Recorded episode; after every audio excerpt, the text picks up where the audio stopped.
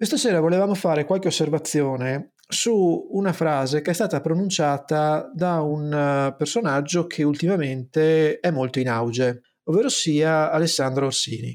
Noi non siamo necessariamente in disaccordo con la sua visione in generale, però, siccome noi ci riteniamo degli osservatori e quindi per quella che è la nostra possibilità, tra mille virgolette, di dare dei voti anche a chi si mette a quella che a tutti gli effetti è la gogna mediatica, nel modo più distaccato possibile, vogliamo questa sera concentrarci appunto su una delle sue ultime esternazioni. Che cosa ha detto Orsini che ci ha fatto rizzare i capelli in testa? Ha detto questo. Quando l'uomo è sopraffatto da una quantità di informazioni che la sua mente non riesce a gestire, entra in modalità codice binario, cioè sovraccarico di informazioni, e quindi diventiamo tutti o filo-putiniani o filo-americani e non si riesce a cogliere le sfumature perché la mente umana non è in grado di farsi carico di tutte queste informazioni. Ora, su questo non sono molto d'accordo, però lasciamo perdere. Il punto veramente su cui vorremmo aprire un dibattito è questo. Per me è normale gestire una quantità enorme di informazioni perché è il mio lavoro e quindi la mia mente è allenata a questo tipo di operazione quotidianamente. Ma l'uomo comune, come alcuni giornalisti o politici, non conosce la politica internazionale, l'ha conosciuta all'improvviso ed è stato sopraffatto da una grande quantità di informazioni e va in modalità di codice binario buono, cattivo, bene, male, eccetera. Ci sarebbero un sacco di cose da dire su questa affermazione, la ridico per uh, completezza.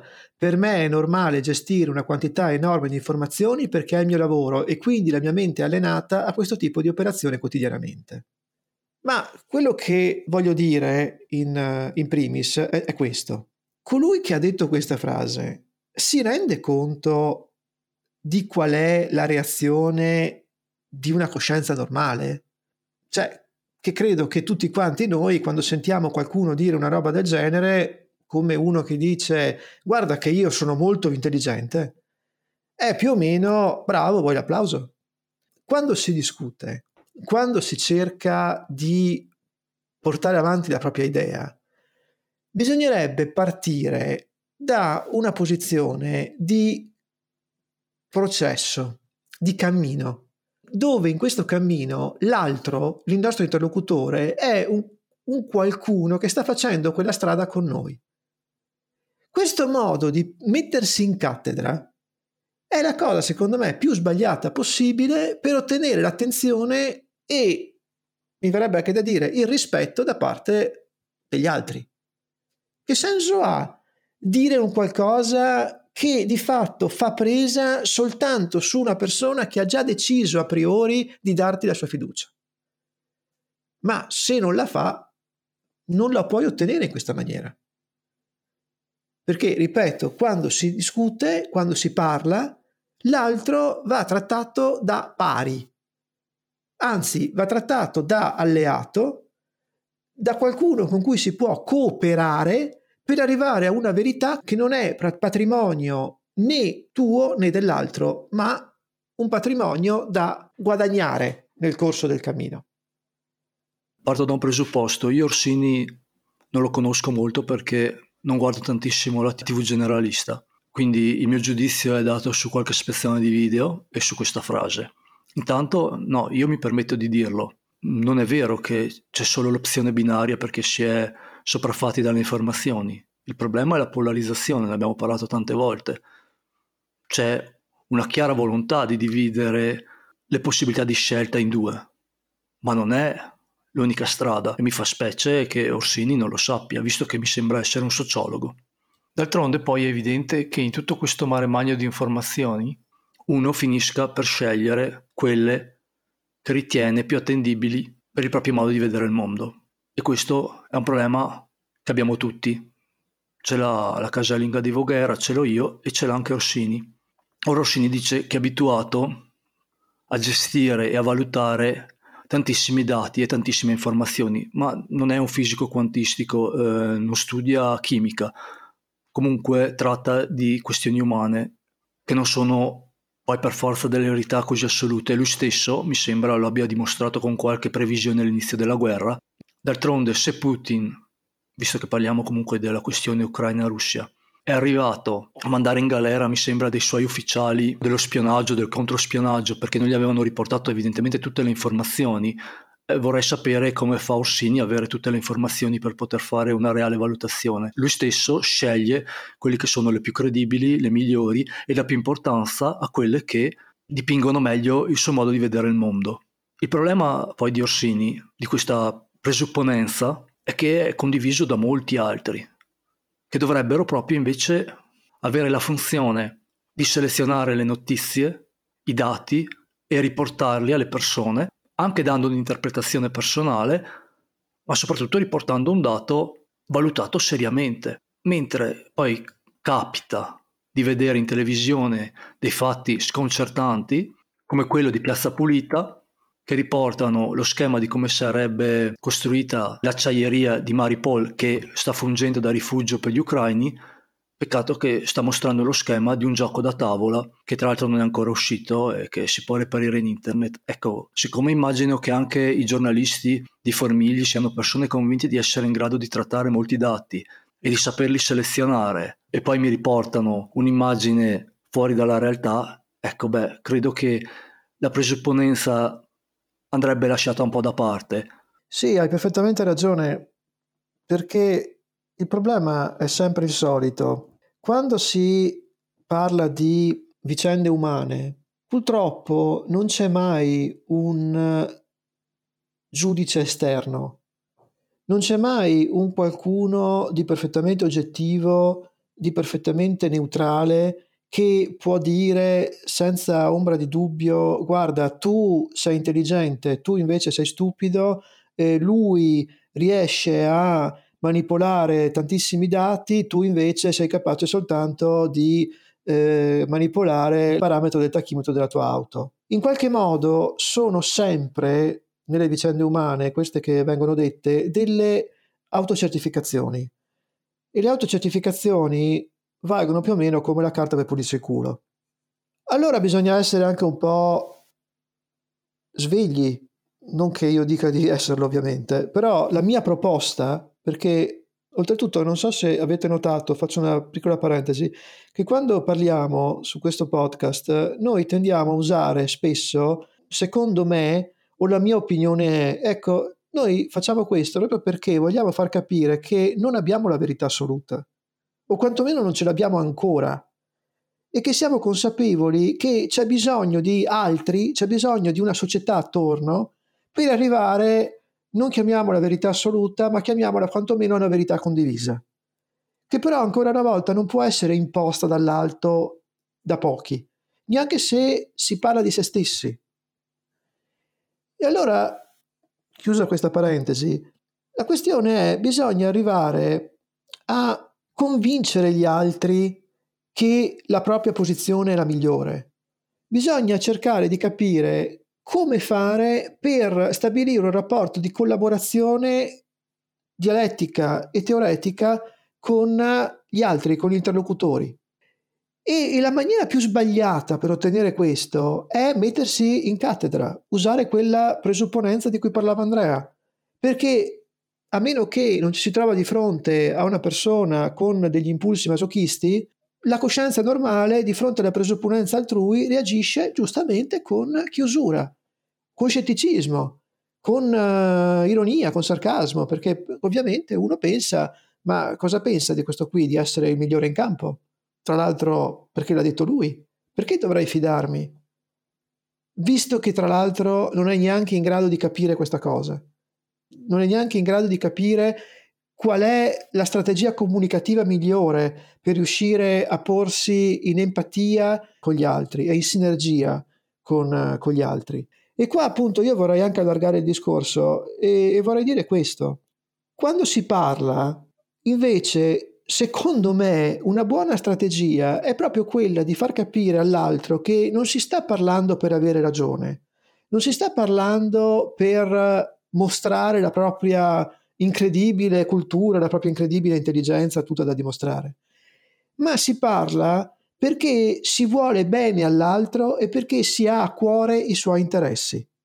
È chiaro che se questo messaggio passa, è possibile, non è detto, ma è possibile che effettivamente l'altro venga convinto della bontà delle nostre argomentazioni. Quindi questo gioco sadico o sadomasochista addirittura che vediamo in televisione, nei talk show, ma anche sui social, nelle al giornale, dove qualcuno vuole dimostrare a tutti i costi di essere più capace dell'altro di maneggiare quelli che sono i vincoli del discorso razionale per dimostrare non tanto all'interlocutore ma quanto a un pubblico esterno che spesso non esiste o esiste soltanto nella testa del parlante di avere ragione.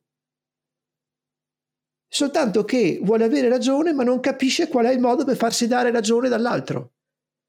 Urla, si fa venire gli occhi tondi, le, le vene del collo rigonfie, batte i pugni sul tavolo, oppure utilizza magari con grande finezza, con grande eh, bravura quelli che sono gli slittamenti logici del discorso, però non capisce che in ultima analisi sarebbe molto più facile mostrare un'umana comprensione nei confronti dell'interlocutore.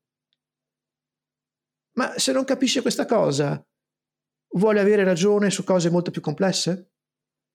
Cioè, lo stesso Orsini, come fa a pretendere poi di essere visto come una persona autorevole, una persona della quale l'opinione conta, se sbaglia così miseramente la regola d'apertura? Questa è la mia, la mia domanda.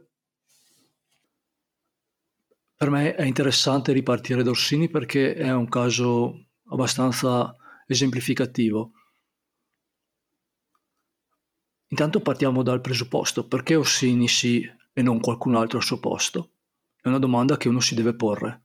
Intendo al suo posto nelle tribune televisive. Fino a due mesi fa nessuno di noi sapeva chi era questo docente universitario, o lo sapevano in pochi. E come è successo per il Covid, ma è successo molte altre volte, perché uno si deve domandare come mai un giorno Scanzi è apparso in tv, come mai un giorno avevamo in televisione tutti i giorni Salvini, come mai un periodo abbiamo avuto tutte le settimane di Battista. Perché vengono scelti? Perché un periodo c'è il tal personaggio sempre in televisione? Perché Corona è diventato un fenomeno televisivo? C'è qualcuno che li sceglie e ci sono delle ragioni se poi restano lì, ovvero sono funzionali agli ascolti e al far parlare della trasmissione.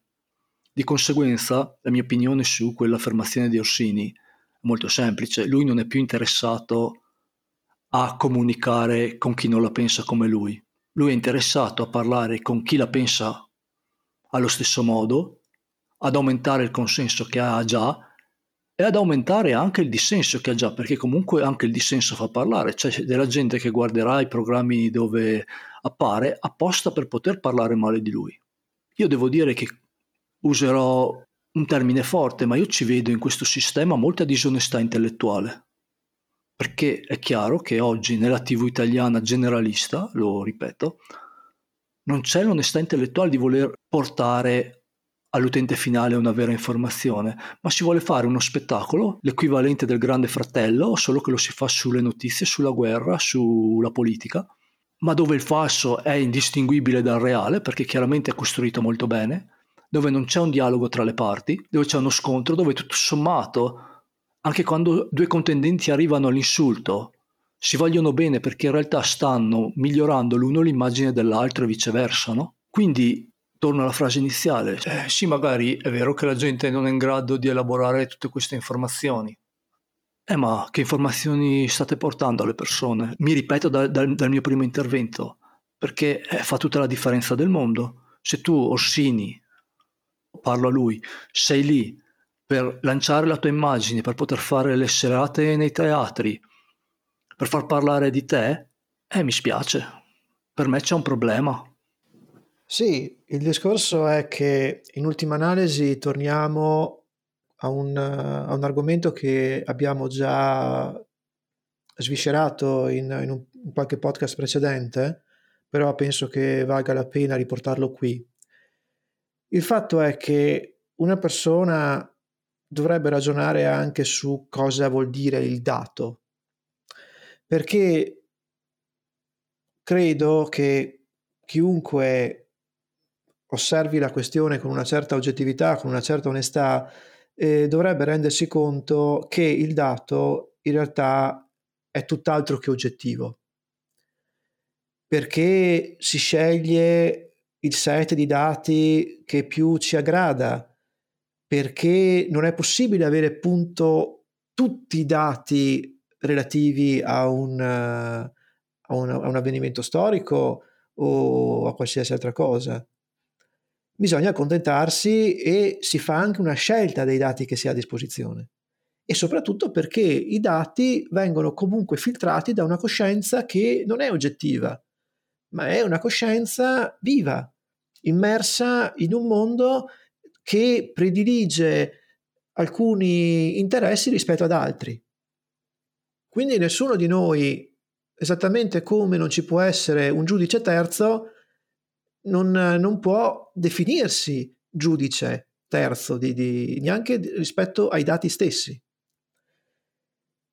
Quindi qual è l'alternativa? Quella di affondare in questa sorta di relativismo nosologico?